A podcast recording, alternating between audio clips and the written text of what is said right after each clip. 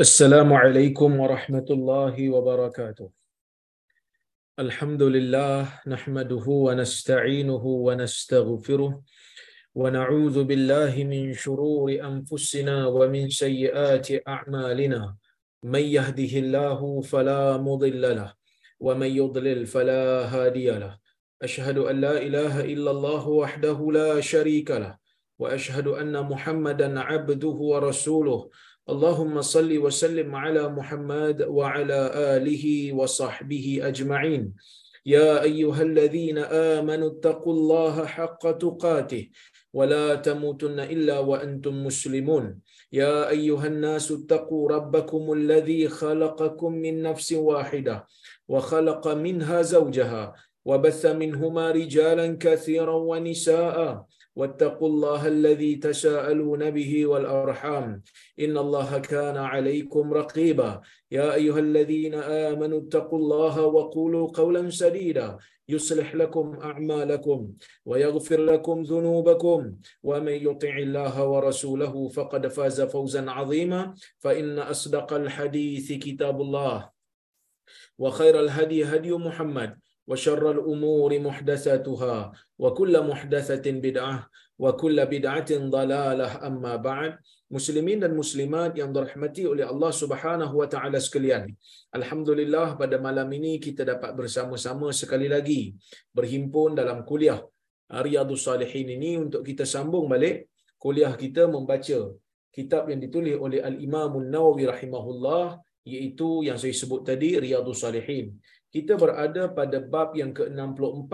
Sebelum ini kita dah masuk bab ni iaitu bab pada membicarakan berkenaan dengan fadlil ghina fadlil ghani asy-syakir. Bab pada membicarakan berkaitan dengan kelebihan orang kaya yang bersyukur kepada Allah Subhanahu wa taala. Dan kita dah baca dah hadis yang pertama dalam bab ini, kita nak tengok hari ini hadis yang kedua dalam bab ini dan seterusnya insya-Allah. Kata Al-Imam An-Nawawi rahimahullah, wa an ibni Umar radhiyallahu anhuma 'anil Nabi sallallahu alaihi wasallam qala la hasada illa fi ithnatain rajulun atahu Allahul Qur'an فهو يقوم به آناء الليل وآناء النهار ورجل آتاه الله مالا فهو ينفقه آناء الليل وآناء النهار متفق عليه حديث رواية بخاري dan مسلم kalau kita tengok hadis ni lafaznya lebih kurang macam hadis yang kita baca pada kuliah yang lepas yang mana dalam kuliah yang lepas Nabi sallallahu alaihi wasallam juga menyebutkan la hasada illa fisnatain. Tidak ada dua hasad tidak ada dua kedengkian tidak ada dua kecemburuan melainkan pada dua perkara. Cuma lafaznya ada sedikit berbeza yang mana hadis yang pertama tu Nabi kata rajulun atahu Allahu mala fasallatahu ala halkatihi fil haqq lelaki ataupun individu yang Allah Azza wa Jalla berikan dia dengan harta. Dan dia gunakan hartanya itu dia belanjakan hartanya itu dalam kebenaran. Dan satu lagi wa rajulun atahu Allahu hikmah fahuwa yaqdi biha wa yuallimuha. Dan satu lagi lelaki yang Allah Subhanahu wa taala berikan dia hikmah berikan dia kebijaksanaan kecerdikan, keilmuan dan dia menggunakan ilmu itu untuk berhukum dengannya, yakni mengamalkan ilmu tersebut dan berhukum dengannya. Berhukum dengan ilmu ni maksudnya kalau dia ada kuasa, dia gunakan ilmunya tu untuk memandu diri dia dan orang yang berada di bawah kuasa dia wa yu'allimuha dan dia mengajarkan pula ilmu tersebut. Ilmu yang Allah Taala bagi kat dia kepada orang lain. Dia ajar kepada orang lain. Ini nabi kata dua yang sepatutnya kamu cemburu. Ya? Sepatutnya kamu cemburu. Tapi dalam hadis yang kita nak baca pada malam ini hadisnya hampir sama. Yang saya tak mau hurai panjang lah kerana dalam kuliah yang lepas kita telah pun hurai panjang. Apakah jenis-jenis dengki yang tak dibenarkan di dalam agama apakah maksud yang disebutkan dengan has apa apakah maksud yang di, diingini oleh Nabi sallallahu alaihi wasallam dengan hasad dalam hadis ini? Ialah ghibtah yang saya telah saya huraikan sebelum ini iaitu dengki yang bersifat positif. Sekarang dengki ini dia negatif.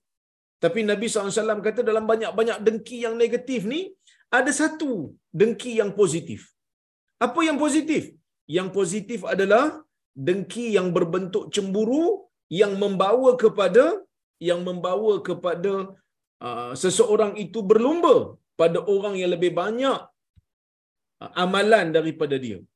Uh, orang yang lebih banyak buat kebaikan pada dia. So Nabi SAW kata kalau kamu betul-betul nak cemburu, cemburu dalam masalah ni. Yang mana kalau cemburu dalam masalah ni, dia akan melahirkan kebaikan demi kebaikan. Bukan cemburu dalam perkara dunia. Kalau cemburu dalam perkara dunia, dia tak ada kebaikan padanya. Kenapa? Kerana dunia ni bukannya lama sangat pun kita nak hidup. Okey. Dalam hadis Nabi kata, tidak ada kecemburuan. Tak boleh cemburu. Tak bagus cemburu melainkan pada dua perkara. Apa dia? Nabi kata, seorang yang Allah Ta'ala berikan kepada dia Al-Quran. Berikan kepada dia Al-Quran. Fahuwa yaqumu bihi ana al-layli wa ana an-nahar. Yang mana dia ini berdiri dengan Al-Quran. Dia ni mengamalkan isi kandungan Quran. Dia ini mengajarkan Al-Quran pada waktu pagi, eh, pada waktu malam dan juga pada waktu siang. Maksudnya, setiap keadaan, setiap waktu, dia eh, mencuba melazimkan diri dia dengan panduan Quran. Dia membaca Quran, dia pelihara Quran, dia hafal Quran, dia memahami Al-Quran. Yaqumu bihi ini ada dua tafsiran di kalangan ulama. Ada yang kata dia membaca Al-Quran dalam salat dia pada waktu siang dan pada waktu malam. Maksudnya orang ni jaga salat. Ada juga yang kata dia membaca Quran tu pada waktu siang dan pada waktu malam. Termasuk dalam salat. Bukan hanya sekadar baca dalam salat ajalah. Di luar salat kalau dia baca pun dapat. Termasuk dalam hadis ni. Maksud di luar salat dia baca, dia fahami, dia tadabbur dan dia mengamalkan isi kandungan Quran. Bahkan kalau dia mengajarkan Quran, itu lebih baiklah. Kerana Nabi SAW menyebutkan dalam hadis Uthman, Nabi mengatakan dalam hadis yang tuan-tuan sendiri dia sedengar, khairukum man ta'allama al-Quran wa 'allamah. Sebaik-baik kamu ialah orang yang belajar Al-Quran dan orang yang mengajarkan Al-Quran kepada orang lain. Hadirin mukminin yang dirahmati oleh Allah Subhanahu wa taala, satu lagi Nabi kata yang sepatutnya kamu kena cemburu ialah seorang yang Allah Azza wa Jalla berikan dia dengan harta. Tapi bukan sekadar beri harta kita kena cemburu. Allah berikan dia harta fahuwa yunfiquhu ana al-laili wa ana an-nahar. Dia menafkahkan hartanya di jalan Allah. Setiap masa dia nafkahkan hartanya di jalan Allah, maka dia menjadi orang yang patut kamu cemburui. Sebab dia dapat nikmat dari sudut harta dan dia berjaya melahirkan pahala-pahala daripada harta yang dia dapat tu. Jadi nak kata kekayaan ini benda yang dibenci oleh agama pun secara mutlak pun susah juga. Seperti mana yang telah saya huraikan dalam kuliah-kuliah yang lepas, Islam memandang kekayaan dan kemiskinan ini bukan penentu kepada kemuliaan ataupun kehinaan. Sebaliknya, kekayaan dan kemiskinan di dalam agama ini kesemuanya merujuk kepada makna ujian daripada Allah Azza wa Jal. Allah nak tengok macam mana cara kita berinteraksi dengan kekayaan, macam mana cara kita berinteraksi dengan kemiskinan. Okey. Ini telah pun saya hurai panjang dalam hadis eh, dalam kuliah yang lepas jadi saya tak mau ulas panjang-panjanglah. Kita tengok kepada hadis berikutnya. Okey. Kata Al-Imam An-Nawawi rahimahullah وعن أبي هريرة رضي الله عنه أن فقراء المهاجرين أتوا رسول الله صلى الله عليه وسلم فقالوا ذهب أهل الدثور بالدرجات العلى والنعيم المقيم. فقال وما ذاك؟ فقالوا يصلون كما نصلي ويصومون كما نصوم ويتصدقون ولا نتصدق ويعتقون ولا نعتق. فقال رسول الله صلى الله عليه وسلم أفلا أعلمكم شيئا؟ تدركون به من سبقكم وتسبقون به من بعدكم. ولا يكون أحد أفضل منكم إلا من صنع مثل ما صنعتم. قالوا بلى يا رسول الله. قال تسبحون وتكبرون وتحمدون دبر كل صلاة ثلاثة ثلاثا وثلاثين مرة. فرجع فقراء المهاجرين إلى رسول الله صلى الله عليه وسلم. فقالوا سمع إخواننا أهل الأموال بما فعلنا ففعلوا مثله. فقال رسول الله صلى الله عليه وسلم ذلك فضل الله يؤتيه من يشاء متفق عليه. وهذا لفظ رواية مسلم. hadis ni riwayat Bukhari dan Muslim tetapi yang Imam Nawawi bawa ni lafaz sahih Muslim maksudnya Imam Nawawi nak bagi tahu kat kita di sana ada sedikit perbezaan lafaz tapi maknanya sama. Okey, kita tengok makna hadis ni. Dan daripada Abi Hurairah radhiyallahu anhu. Abu Hurairah riwayat daripada Nabi sallallahu alaihi wasallam hadis ni kata Abu Hurairah anna fuqara al-muhajirin atau Rasulullah sallallahu alaihi wasallam. Kan? Ada fuqara-fuqara. Ada orang-orang miskin daripada kalangan muhajirin orang-orang miskin daripada kalangan muhajirin yang datang ke Madinah. Maksudnya hadis ni selepas daripada hijrah. Yang mana kita tahu hijrah Nabi sallallahu alaihi wasallam dan para sahabat ni menuntutkan pengorbanan. Mereka perlu berkorban, mereka tinggalkan negeri, mereka tinggalkan keluarga sebahagiannya. Mereka tinggalkan rumah asal, mereka tinggalkan tanah air, Mungkin sebahagian daripada mereka itu ada carrier sebagai peniaga mungkin. Mungkin sebahagian daripada mereka ada kerabat yang mempunyai harta mungkin. Mereka tinggalkan semua. Hanya semata-mata kerana nak membantu dakwah Nabi sallallahu alaihi wasallam. Masya-Allah besar pengorbanan para sahabat. Sebahagian daripada mereka ini menjadi miskin. Jatuh miskin. Sebahagian daripada mereka memang dah miskin dah sebahagian daripada mereka jatuh miskin.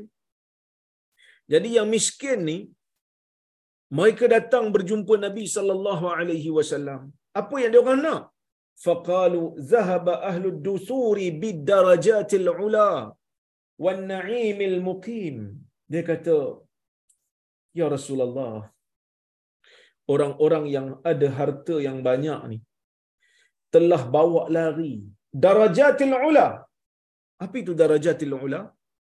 Darajatil ula ialah darjat yang tinggi yang dekat dengan Allah Azza wa Jal. Maksudnya, orang miskin yang datang jumpa Nabi sallallahu alaihi wasallam ni, golongan uh, fuqara al-muhajirin ni, mereka datang jumpa Nabi bukan mereka nak mengadu tentang susahnya hidup mereka sehingga mereka nakkan bantuan dunia daripada Nabi. Tak. Kali ni ada yang datang jumpa Nabi susah, ada.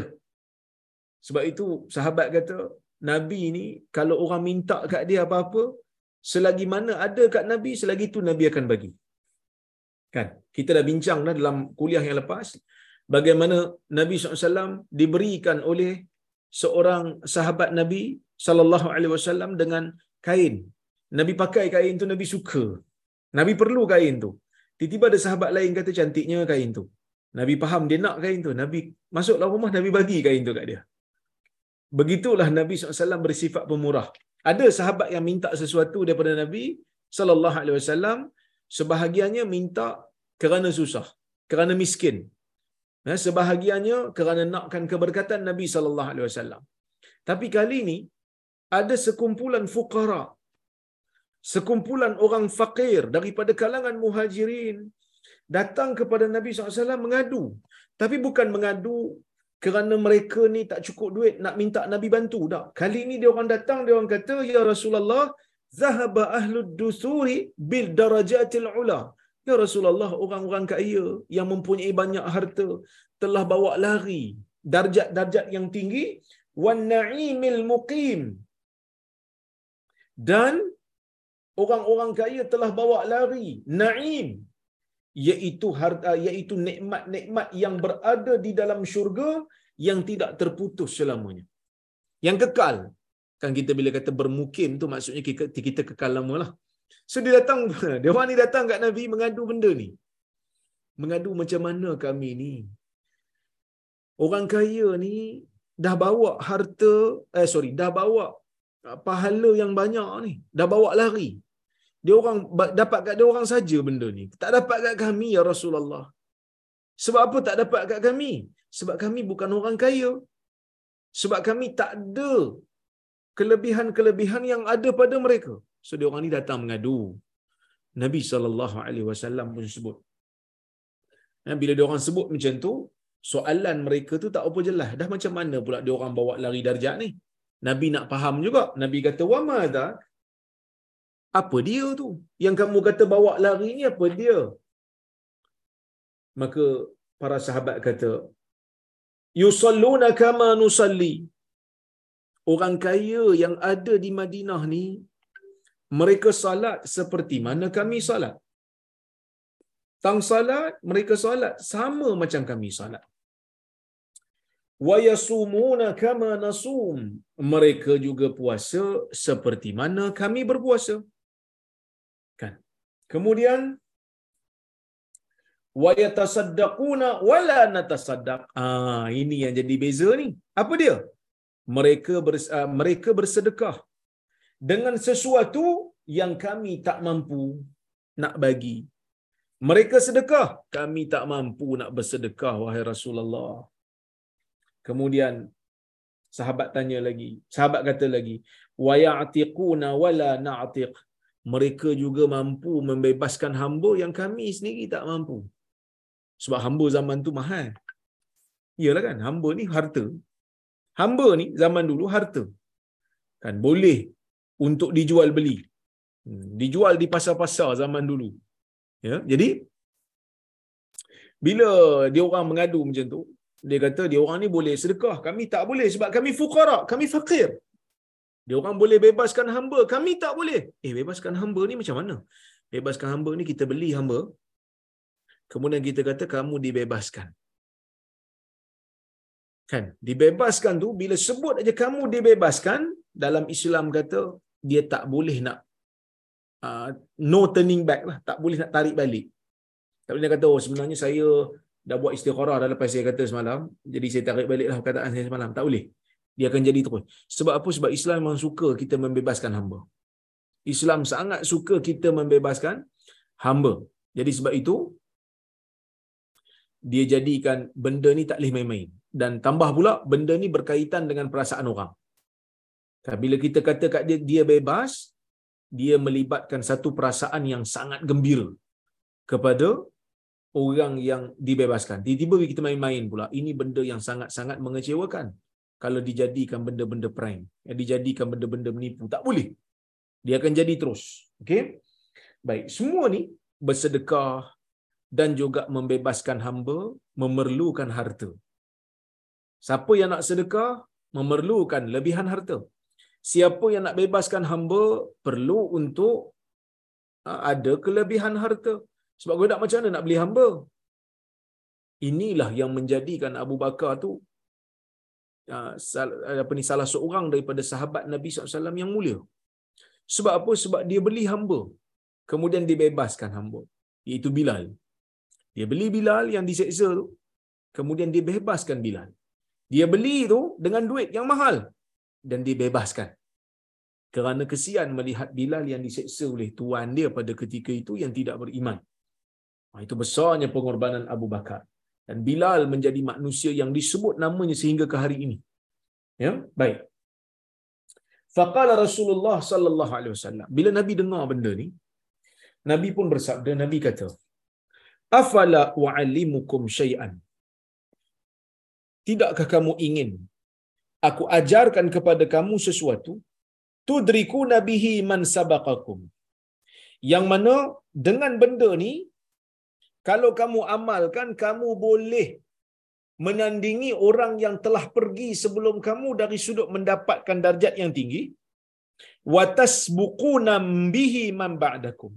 Dan orang di belakang kamu yang belum beramal banyak kamu dapat mendahului mereka maksud Nabi SAW nak bagi tahu jangan susah hati aku akan ajarkan kamu satu benda aku akan ajarkan kamu satu cara yang kalau kamu amalkan benda ni, kalau kamu buat benda ni, kamu dapat kejar orang yang darjat tinggi pada kamu yang kamu mengadu tadi ni. Boleh kamu kamu tandingi dia ataupun kamu orang kata apa? Uh, apa ni kita panggil apa? Tudrikun ni. Kamu dapat menyaingi. Ha, kamu dapat menyaingi orang yang di hadapan kamu dari sudut harta yang banyak ni. Dan watas buku nabihi man ba'dakum dan kamu dapat menewaskan orang yang amalannya tak sama dengan kamu. Ini untuk orang miskin. Nabi bagi satu jalan keluar.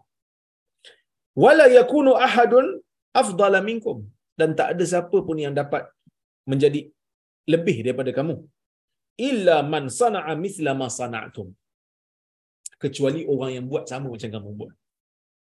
Ha, Nabi kata kalau kamu buat benda ni, kamu boleh menandingi mereka-mereka yang darjatnya lebih tinggi daripada kamu. Dapatlah, dapat menyaingi mereka lah. Kalau orang lain tak buat, kamu ke depan mereka. Kan? Dan kamu jadi yang terbaik. Kecuali kalau orang lain tu buat macam kamu. Jadi samalah kamu dengan dia. Ha, Nabi sebut macam tu. Kalau bala, mereka kata, bolehlah. Nak lah ya Rasulullah, kami nak. Apa dia? Kala, tusabbihun. Kamu bertasbih. Nabi kata kamu bertasbih. Kadang-kadang kita fikir kompleks sangat ni. Orang tu amalan dia dari sudut infak. Keluarkan harta yang dia ada untuk bagi orang. Kami nak buat macam mana ya Rasulullah? Macam mana kami nak menyaingi mereka? Macam mana kami nak menandingi mereka? Nabi kata, Tusabbihun. Kamu bertasbih. Bertasbih selepas daripada salat 33 kali bertasbih daripada salat 33 kali. Jangan abaikan. Lepas aja salat, astaghfirullah, astaghfirullah, astaghfirullah. Allahumma antas salam wa minkas salam tabarakta ya dzal jalali wal ikram. Allahumma la mani'a lima a'tait wa la mu'tiya lima mana'at wa la yanfa'u dzal jaddi minkal jadd. Kemudian kita pun baca ayat kursi kemudian kita pun ber bertasbih. Kan? Kita tasbih kepada Allah Subhanahu wa taala. Moga-moga Allah Subhanahu wa taala berikan benda ni kat kita kata nabi. Kan? Okey. Itu yang pertama tasbih 33 kali wa tukabbirun kamu menyebutkan Allahu akbar 33 kali juga lepas salat. Wa tahmadun dan kamu mengucapkan alhamdulillah. Tiga zikir ni Nabi kata buat lepas salat 33 kali. 33 kali tasbih, 33 kali tahmid, 33 kali takbir. Kalau tengok riwayat ni, dia boleh tukar. Tasbih dulu, kemudian takbir, kemudian tahmid. Boleh belaka. Maksudnya yang penting 33 kali. Kenapa 33 kali? Wallahu a'lam. Hanya Allah Subhanahu wa taala saja yang tahu. Ha? Apakah hikmah di sebaliknya? Kita tak tahu. Jadi bila kita tak tahu, kita hanya berpada dengan apa yang disebutkan oleh Nas. Nas sebut macam tu, kita amal macam tu. Kita tak tambah, kita tak kurangkan. Kita buat macam mana yang Nabi sebutkan. Tuan-tuan dan puan-puan rahmati oleh Allah Subhanahu wa taala sekalian. bila kita tengok Nabi SAW suruh kita bertasbih. Bahkan sebenarnya di dalam salat ni memang ada tasbih ni. Memang di, di, disuruh untuk kita tasbih pun dalam salat. Kan? Memang disuruh untuk kita tasbih. Antaranya tasbih dalam rukuk dan sujud. Yang kita tahu lah. Sebab itu Aisyah kata, Nabi SAW ni sebelum Nabi wafat, Nabi banyak baca Subhanakallahumma Rabbana wa bihamdika Allahumma gfirli. Ini di antara bacaan sujud dan rukuk. Kata Aisyah, Nabi banyak baca bacaan ni dalam salat. Subhanakallahumma Rabbana wa bihamdika Allahumma gfirli. Maha sucimu ya Allah dan segala puji bagimu engkaulah Tuhan kami ya Allah ampunkan dosaku. Ya ta'awwalul Quran kata Aisyah. Ya ta'awwalul Quran maksudnya Nabi SAW mengamalkan ataupun Nabi sallallahu alaihi wasallam kita panggil apa eh me, me, melaksanakan arahan arahan al-Quran. Jadi apa apa sebab Allah Subhanahu wa taala suruh kita bertasbih dalam salat? Ya. Apa penyebabnya? Yang pertama, bahkan dalam zikir daripada Jabir radhiyallahu anhuma dia mengatakan Nabi SAW ajar kami ketika mana kami bermusafir bila kami naik kawasan tinggi kami bertakbir. Kan? Bila kami turun ke kawasan yang rendah sabbahna kami ber bertasbih. Bila naik kawasan tinggi kami bertakbir sabbahna. Bila kami naik kawasan rendah kami ber kami bertasbih so ada waktu kami bertakbir ada waktu kami bertasbih. Ya. Jadi apa sebab? Di sana ada. Kalau kita cari hikmah, di sana ada hikmah yang Allah Subhanahu Wa Taala uh, syariatkan kepada kita perkara ini. Ya. Pertama sekali tuan-tuan. Kita tengok eh dalam zikir salat kita ni bila kita nak mulakan salat salat itu tidak berjaya ataupun tidak akan dimulakan melainkan dengan lafaz takbiratul ihram. Allahu akbar. Sebab itu Imam Syafi'i pun sebut Imam Syafi'i kata innaha laysat kas-salah la yadkhuluha illa bil lafz ya, salat ni tak macam uh, puasa ni tak macam salat. Salat tidak bermula dengan lafaz itu Allahu akbar. Allahu akbar ni Allah Maha besar Allah Maha besar ni maksudnya kita membesarkan kita membesarkan Allah Azza wa Jal, kita membesarkan arahan Allah Azza wa Jal, kita membesarkan perintah Allah Azza wa Jal, walaupun dalam keadaan kita tidak memahami logika di sebalik arahan itu. Bila kita salat, kita tak faham pun kenapa rakaat salat ini berbeza-beza. Bila kita salat, kita tak faham pun kenapa kita perlu rukuk sekali dan sujud dua kali. Tapi oleh kerana Allah Azza wa Jalla yang suruh, Allah Azza wa Jalla yang perintahkan, maka kita laksanakan. Kita laksanakan hanya semata-mata kerana ha, kita laksanakan hanya semata-mata kerana kita membesarkan arahan Allah Azza wa Jalla. Kita tak faham tapi kerana kita nak menjadi hamba yang taat kepada Allah, itu yang pertama. Yang keduanya, bila tasbih. Tasbih maksudnya subhanallah, maha suci Allah. Subhanallah, tasbih ni dia mengandungi beberapa makna.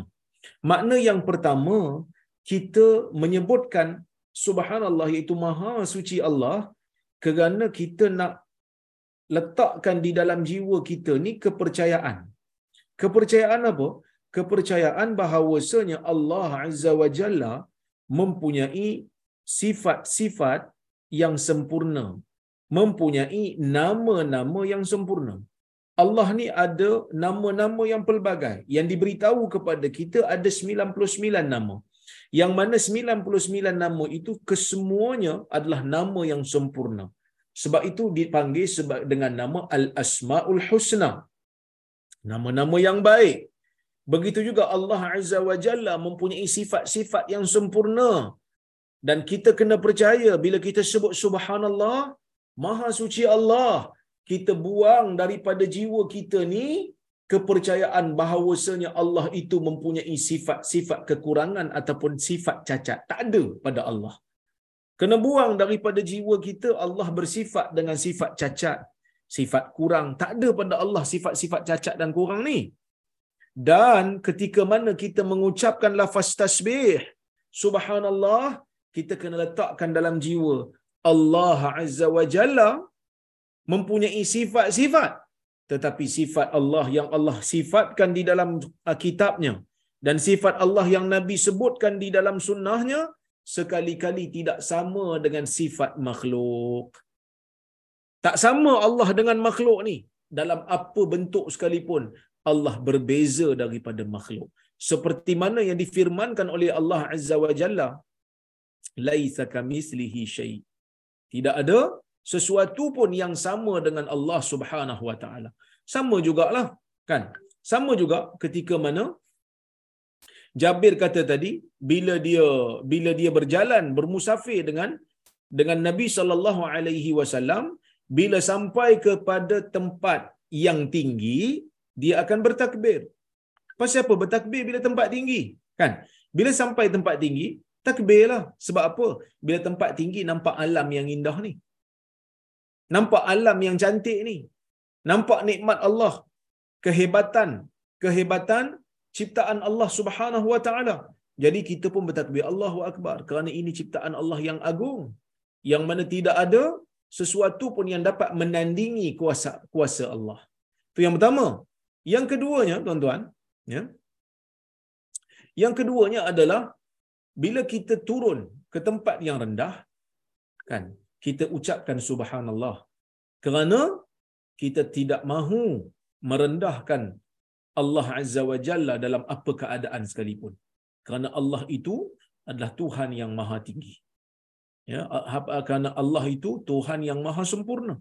Jadi kita ucapkan subhanallah. Sebab itu bila kita turunkan kepala kita, ya, bila kita turunkan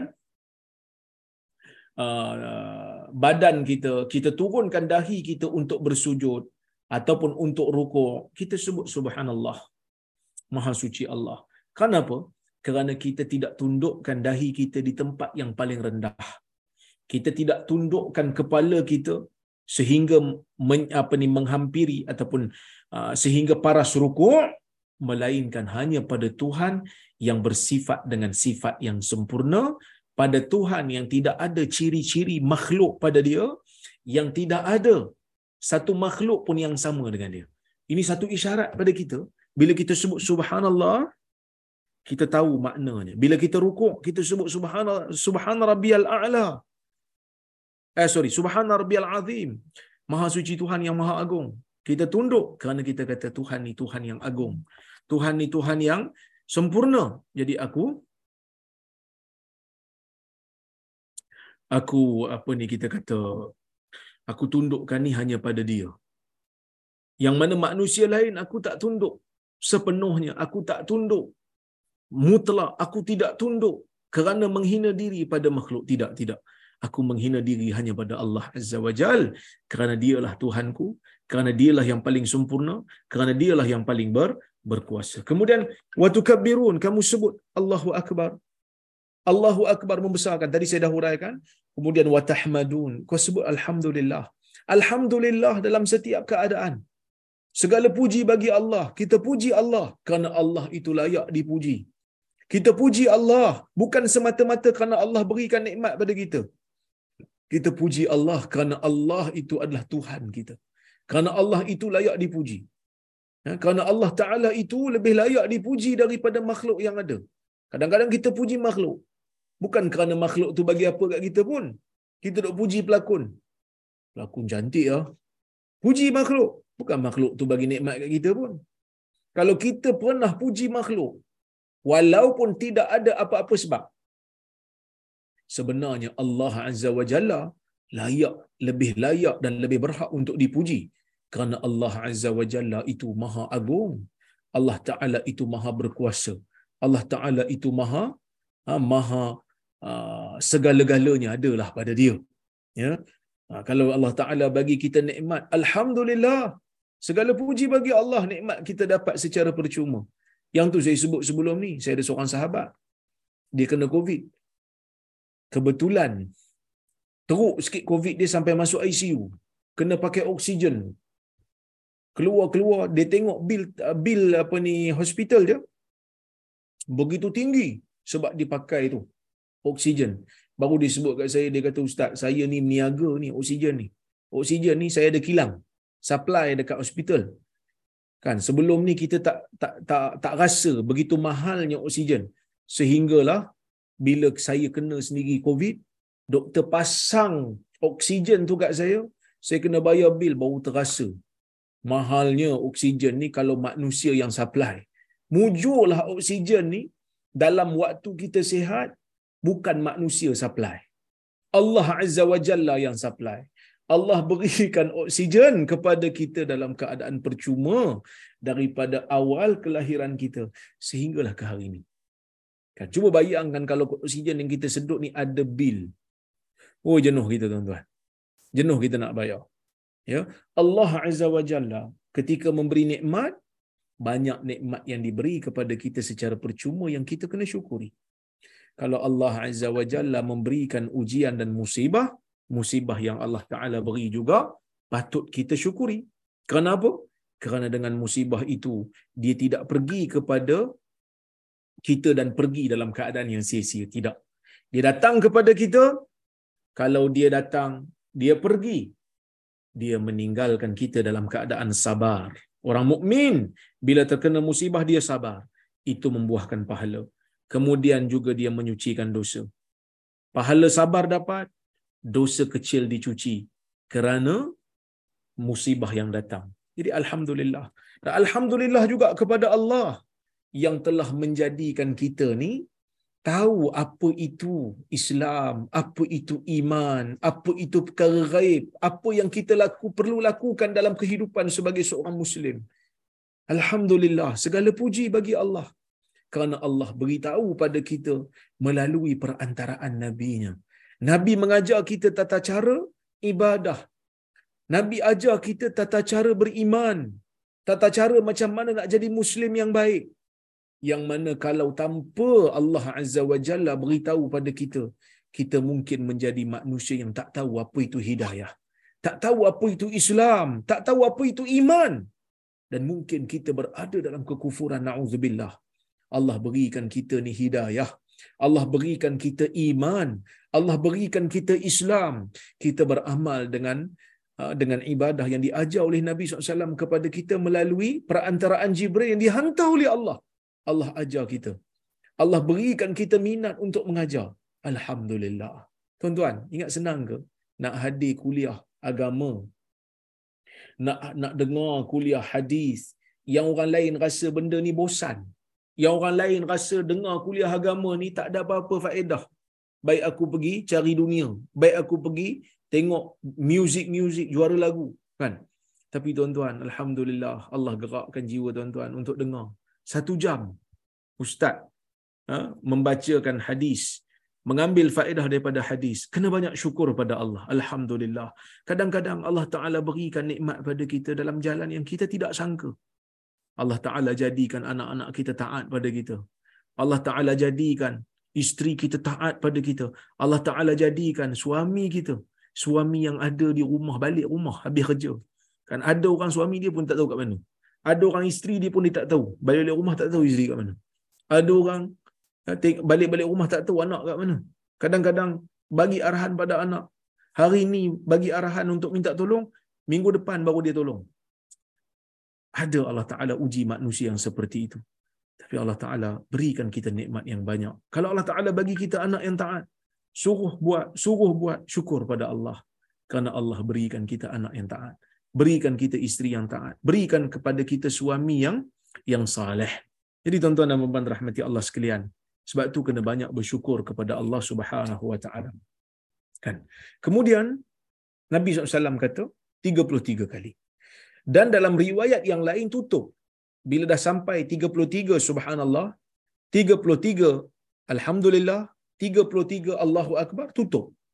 Dengan perkataan la ilaha illallah wahdahu la syarikalah lahul mulku wa lahul hamd yuhyi wa yumit wa huwa ala kulli syai'in qadir tutup dengan ayat ni. La ilaha illallah wahdahu la syarikalah lahul mulku wa lahul hamd yuhyi wa yumit wa huwa ala kulli syai'in qadir La ilaha illallah wahdahu la syarikalah. Tidak ada Tuhan. Tidak ada Tuhan yang layak disembah melainkan Allah.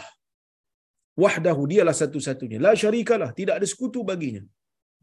Lahul mulku wa lahul ham. Baginya kekuasaan. Baginya segala pujian. Yuhyi wa yumit. Dialah yang menghidupkan. Wa yumit. Dialah yang mematikan. Wa huwa ala kulli syai'in qadir. Dan dialah berkuasa ke atas setiap sesuatu. Jadi sebenarnya, kalau kita hayati bacaan di dalam salat dan hayati bacaan-bacaan yang diajar oleh Nabi SAW di luar salat, kita akan dapati sebenarnya dalam zikir-zikir yang diajar oleh Nabi SAW itu sudah memadai dan sudah cukup untuk menjadikan kita ni hamba yang bersyukur, hamba yang baik dan hamba yang tawaduk. Ya? Kerana apa? Kerana diajar kita konsep berserah diri pada Allah konsep rasa diri ni sangat-sangat perlu kepada Allah Azza wa Jal. Itu dia tuan-tuan. Yang kalau kita betul-betul amalkan, ya, kita akan dapat menjadi hamba yang bersyukur, hamba yang baik. Ni Nabi ajar pada siapa ni? Nabi ajar kepada fuqara'ul muhajirin. Ha, fuqara'ul muhajirin. Orang-orang miskin, orang-orang fakir daripada kalangan uh, muhajirin. Kemudian, fuqara muhajirin ini pun balik. Ini menunjukkan golongan muhajirin ini mereka tak buat pandai dalam ibadat. Kerana ibadat ni di zaman Nabi SAW perlu bercontohkan dengan contoh Nabi. Sebab itu kita kata bila nak buat ibadat apa-apa kena ada contoh daripada Nabi sallallahu alaihi wasallam. Dia tak boleh main hentam kromo tak boleh. Mesti ada contoh daripada Nabi SAW. Kalau tak, dia termasuk dalam bab yang dilarang oleh Nabi SAW iaitu bab bid'ah. Yang ni saya dah huraikan dulu dalam kuliah-kuliah yang lepas. Okey. So dia orang pun baliklah dah dapat fatwa daripada Nabi SAW, dah dapat panduan daripada Nabi untuk dia orang beramal, so dia orang pun beramal. Balik-balik tu, dia orang pun beramal, so dia orang datang balik. Dia orang datang balik kepada Nabi SAW, dia kata, Faraja'a fuqara'ul muhajirin, kata Abu Hurairah, maka golongan fuqara' muhajirin datang balik pada Nabi. Faqalu, lalu mereka mengatakan, sami'a ikhwanuna ahlul amwal bima fa'alna.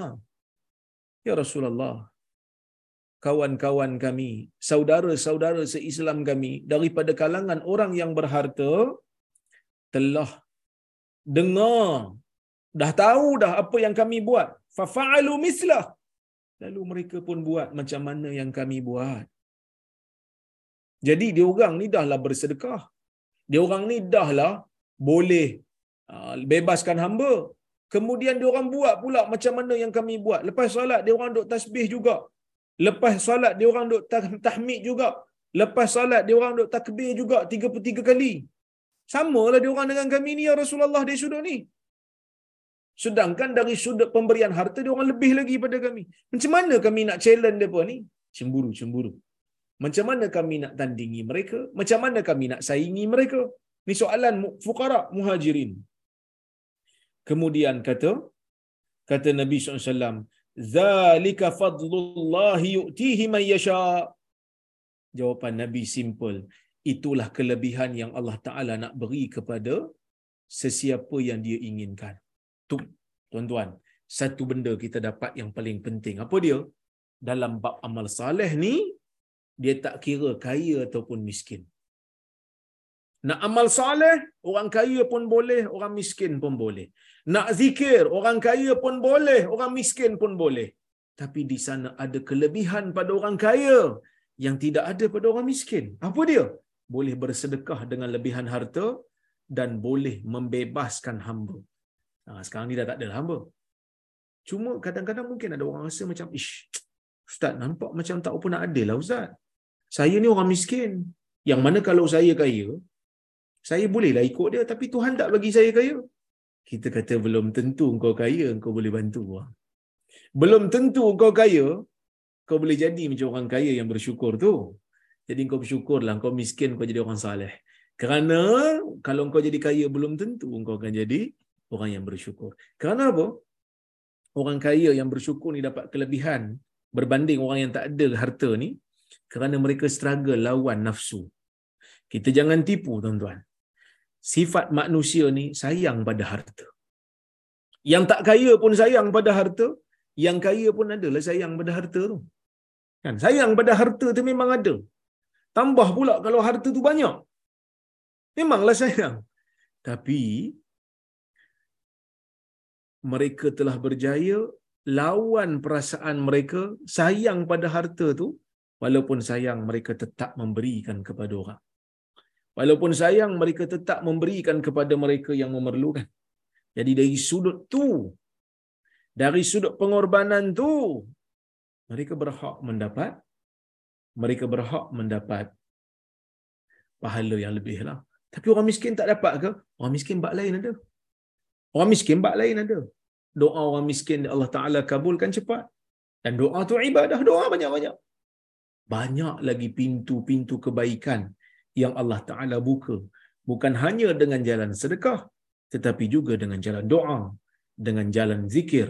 Dengan jalan ibadah seperti salat dan puasa. Tapi ada kelebihan yang tak ada pada orang miskin. Ibadah dari sudut menafkahkan harta di jalan Allah. Dan bila kita nafkahkan harta di jalan Allah, orang miskin dia boleh bagi mungkin sikit. Tapi fukara ni dia tak ada apa, nothing. Dia dia dia pun tak cukup. Macam mana dia nak bagi? Kalau orang yang sederhana, M40 lah kita kata kan, M40, dia adalah sesuatu. Tapi dia nak bagi itu tak banyak lah. Tetap ada nak dibagi. Tapi kalau yang fukara, dia fakir ni dia bawah lagi pada miskin lagi dahsyat daripada miskin mengikut tafsiran majoriti ulama. Berbeza dengan Hanafi lah. Hanafi kata miskin dahsyat lagi berbanding fakir. Tapi majoriti ulama kata tak. Fakir lebih dahsyat lagi daripada miskin. Tak apalah. Yang penting dua-dua ni, golongan ni tak cukup belanja mereka. Macam mana dia orang nak bagi? Macam mana dia orang nak sedekah? Dia orang pun tak cukup. Mungkin dia orang ni pun terima zakat. Masuk wah asnaf, fakir, miskin. Kan? kelebihan pada orang kaya bila dapat memberikan sesuatu untuk agama boleh nafkah sedekah boleh wakaf kan macam-macam benda boleh buat kan sebab tu saya baru ni jumpa dengan satu orang haji dia dengar saya kuliah dia kata saya dengar ustaz kuliah buat wakaf Jamalul Lail. Kami dekat Kuib tuan-tuan, kami buat skim wakaf Jamalul Lail. InsyaAllah, bulan puasa ni kita lancarkan. Ini pun dah dah dan dah saya pun dah syuting lah. Bulan puasa ni insya-Allah kita akan lancarkan skim wakaf Jamalul Lail. Apa itu wakaf Jamalul Lail? Kita nak uh, nak kutip wakaf tunai, nak letakkan di bawah kuibs yang mana wakaf ni uh, yang mana duit yang tuan-tuan sumbangkan tu jadi wakaf. Tapi dalam bentuk tunai. Maksudnya kita tak gunalah uh, rasul mal, modal tu. Dia akan kekal sebagai uh, wakaf, kita hanya menggunakan dividen dia untuk kerja-kerja akademik. Contohnya Ah, buat penyelidikan, bagi beasiswa pada student, buat buku, buat kerja-kerja dakwah. So pahala tu akan kekal sampai bila-bila kita hanya ambil dividen dia saja. Dividen tu pun kita bahagi kepada dua ah, bahagian, ah, tiga bahagian. Satu untuk pengurusan, satu lagi untuk belanja dan satu lagi untuk dikembalikan kepada kepada uh, duit apa ni tabung wakaf tu semula untuk menaikkan lagi uh, wakaf tu. Jadi dia dengar tu dia kata, "Ish, menarik ustaz. Saya bagilah ustaz." Dia pun bagi. Saya baru jumpa dia bulan lepas.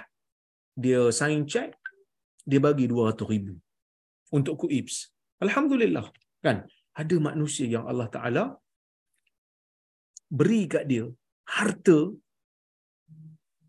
dan harta tu digunakan dengan cara yang baik.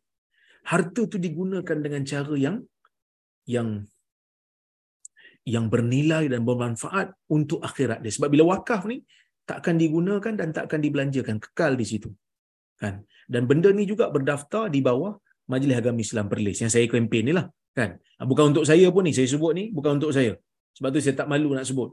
Bukan untuk saya, tapi untuk anak-anak kita nak belajar. Untuk pensyarah-pensyarah universiti di KUIPS ni untuk buat kajian-kajian. Untuk buat penyelidikan dan buku-buku yang bermanfaat untuk umat. Tuan-tuan tengok buku saya berkenaan dengan metodologi memahami hadis. Itu juga merupakan projek yang disponsor oleh seorang sahabat. Kemudian buku 10 apa ni uh, Ummahatul Mukminin, isteri-isteri Nabi sallallahu alaihi wasallam biografi. Itu juga merupakan uh, tajaan daripada kawan-kawan kita. Buku macam-macam buku saya dah buat, semuanya itu merupakan hasil daripada sumbangan-sumbangan mereka-mereka yang ada lebihan rezeki. Dan mereka memikirkan, nanti aku mati nanti untuk apa? Apa yang aku dah buat? Dia kata saya nak menulis buku untuk agama ni ustaz, saya tak apa nak pandai. Jadi ustaz tolong buat buku. Saya kata insya-Allah boleh. Kita daftarkan sebagai grant penyelidikan, nanti saya pun dapat KPI, tuan pun pahalanya berjalan, buku pun siap. Kan? Ada juga pelajar master yang kita dapat hasilkan dan dia ni akan jadi pendakwah di masa akan datang. Dengan satu dana terhasil pelbagai pelbagai manfaat. Jadi tuan-tuan itu di antara perkara ya perkara yang uh, dapat dilakukan oleh orang-orang yang uh, kita panggil yang yang mempunyai uh, rezeki yang mempunyai uh, kemampuan yang Allah Taala bagi dan benda ni tak, tak tak Allah Taala tak bagi pada semua tuan-tuan. Allah Subhanahu Wa Taala tak bagi pada semua orang. Allah Taala bagi hanya pada orang-orang yang tertentu saja. Hanya orang tertentu je yang dapat benda ni. Jadi sebab itu saya mengatakan sesiapa yang ha, ada kemampuan, yang ada rezeki yang lebih, berfikirlah bagaimana untuk menginfakkan nafkah fisabilillah supaya ha, mereka ini dapat.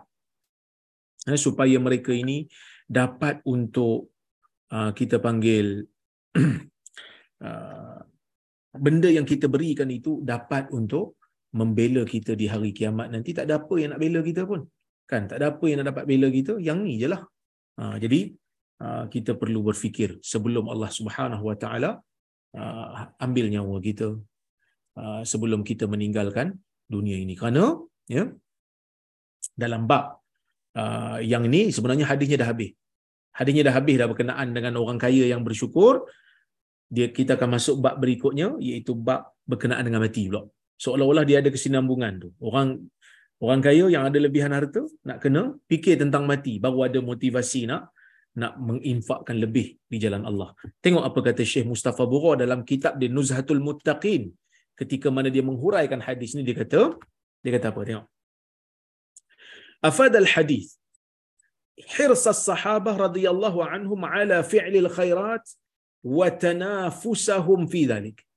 Hadis ini nak bagi tahu kat kita tentang bagaimana kesungguhan sahabat untuk melakukan perkara baik dan berlumba-lumbanya mereka dalam perkara itu. Sambil mengadu kat Nabi. Tak kira lah mereka tu kaya ke miskin ke, tapi mereka tu berlumba-lumba dalam nak melakukan kebaikan. Bila orang buat benda baik, dia orang tak dapat buat. Bila dia orang tengok ada orang buat benda baik yang dia orang tak dapat buat, dia orang akan dia orang akan ada perasaan sedikit cemburu lah. Kemudian yang kedua, makana alaihi salafus salih min infaqil mal wa qiyamahum biwajib syukri.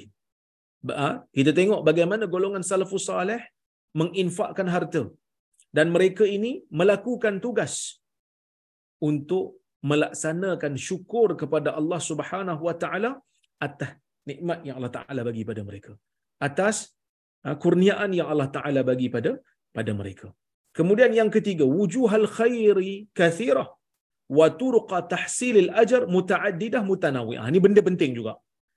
Bentuk-bentuk kebaikan. Jalan-jalan kebaikan ni banyak. Dan cara untuk mendapatkan pahala ni juga berbilang-bilang. Ada orang masuk syurga dengan pintu puasa. Ada orang masuk syurga dengan pintu jihad. Ada orang masuk syurga dengan pintu salat ada orang masuk syurga dengan pintu sedekah. Jadi kita kena pilih pintu mana yang menjadi kekuatan kita. Kalau boleh dapat semua, Alhamdulillah. Kan kita buat benda yang wajib ni. Benda yang wajib ni memang kena buat. Tapi benda-benda sunat ni kita pilih. Ada orang pilih pintu sedekah. Ada orang pilih, uh, pilih pintu um, sedekah ni termasuk wakaf lah. Ada orang pilih pintu, uh, kita panggil pintu uh, puasa. Ada orang pilih pintu qiyamul lail ada macam-macam pintu yang ada. Ada orang pilih pintu ilmu. Orang pernah tegur Imam Malik asyik mengajar ilmu je. Imam Malik kata nak masuk syurga ni jalan dia pelbagai. Ada orang masuk syurga dengan mengajar. Kan? Saya mudah-mudahan masuk dalam pintu tu lah. Kan? Mengajar berkuliah. Supaya adalah sedikit manfaat pahala untuk saya ni mudah-mudahan Allah Taala jadikanlah saya ni orang yang yang yang yang ikhlas untuk mengajar agama pada masyarakat. Yang ketiga, azima fadlillah azza wa jalla haitsu a'ta wa asab wa waffaqa lil amal wa ajzal al ajr. Ha, hadis ini juga membuktikan kepada kita betapa agungnya kelebihan Allah Subhanahu wa taala sehingga Allah memberi kemudian Allah memberikan pahala beri nikmat pada orang. Orang tu bagi sedekah. Orang tu bagi infak. Allah Taala bagi pahala. Dan Allah juga memberikan kita taufik untuk beramal. Allah memberikan semangat kepada kita untuk beramal saleh. Dan Allah kembangkan pahalanya. Lipat gandakan pahalanya. Dan hadis ini juga menunjukkan fadilatul azkar al-waridah khalfas salawat wal hatha ala iltizamiha. Hadis ini juga menunjukkan zikir lepas solat ni ada. Jangan tinggal. Buat. Galakkan untuk kita melaziminya. Orang duk fitnah lah orang kata, perlih ni mana ada zikir lepas solat. Lepas solat dia bangun. Jangan fitnah. Saya duduk perlih dah setahun dah. Memang lepas solat kami akan duduk, kami zikir. Cuma kami tak zikir ramai-ramai dengan satu suara. Itu je. Kan? Negeri lain, zikir satu suara. Kami tak. Kenapa? Kerana Nabi SAW dalam banyak keadaan berzikir dengan suaranya yang slow. Ada waktu Nabi angkat suara untuk mengajar. Tapi dalam kebanyakannya, Nabi memperlahankan suara Nabi SAW. Dan kita pun tak nak ganggu orang yang orang yang uh, kita panggil masbuk. Uh, dia datang solat lewat, dia masbuk. Kadang-kadang bila imam angkat suara dengan zikir itu tinggi sangat, jadi ganggu. Kan? Ganggu orang solat. Kemudian, hasal aghniya ala al-ibadah wa ta'ah min infaqin wa ghairih wa adam i'timadihim ala al-infaq fahasb. Yang kedua, hadis ini yang yang keempat, hadis ini menggalakkan orang kaya untuk beribadat juga. Melakukan ketaatan juga, infak dan selainnya. Zikir pun orang kaya kena buatlah juga. Jangan kata saya dah sedekah dah ustaz, jadi solat tak payah dah. Puasa pun tak payah dah. Dah, dah, dah. Jangan hanya bergantung pada infak saja kerana benda-benda wajib yang lain pun perlu untuk dilaksanakan. Kemudian hasal fuqara ala iktisabil mal liyahsulu fadilatul infaq. Galakkan orang fakir untuk mendapatkan harta supaya mereka dapat infak. Kelebihan infak tu dapat kat depa. Jadi miskin jangan miskin sajalah. Hadis nak tunjuk kamu orang miskin tak dapat nak infak. Kena kerjalah baru dapat infak. Janganlah duk tunggu saja. Jangan duk orang kata apa terima je duit zakat tak ada usaha nak membangunkan ekonomi diri. Al-ata min Allah imtihan wal man'u minhu uh, kita panggil apa? Ibtila wa ikhtibar. Pemberian daripada Allah Taala itu ujian. Manakala la, uh, kalau tak dapat sesuatu pemberian daripada Allah itu juga merupakan ujian. Wal fal mu'min yasbiru halal mana' wa yashkuru 'inda al-'ata'. Dan orang mukmin ketika mana Allah Taala tak bagi, tahan harta, uh, nikmat kat dia, dia bersabar. Kalau dapat, dia bersyukur. Dan insya-Allah uh, kuliah akan datang kita akan sambung bab nombor 65. Cuma saya nak bagi tahu tuan-tuan, insya-Allah pada minggu hadapan ni saya akan uh, pergi ke Spain dan Morocco dalam satu uh, musafir.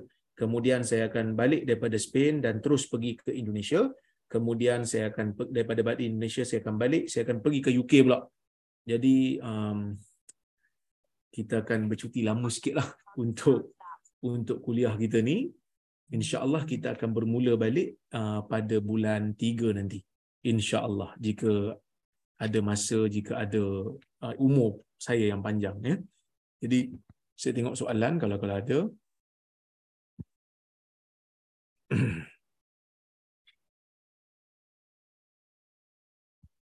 Eh. Sekejap eh. Saya punya kerja ni dia tak mahu pula nak.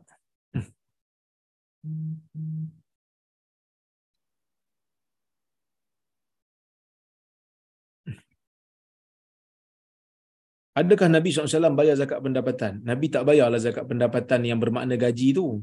Sebab gaji bulan-bulan ni tak adalah pada zaman-zaman itu. Eh? Ha, cuma zakat pendapatan ni ijtihad para ulama bergantung kepada nas-nas yang ada mereka berijtihad hmm okey okey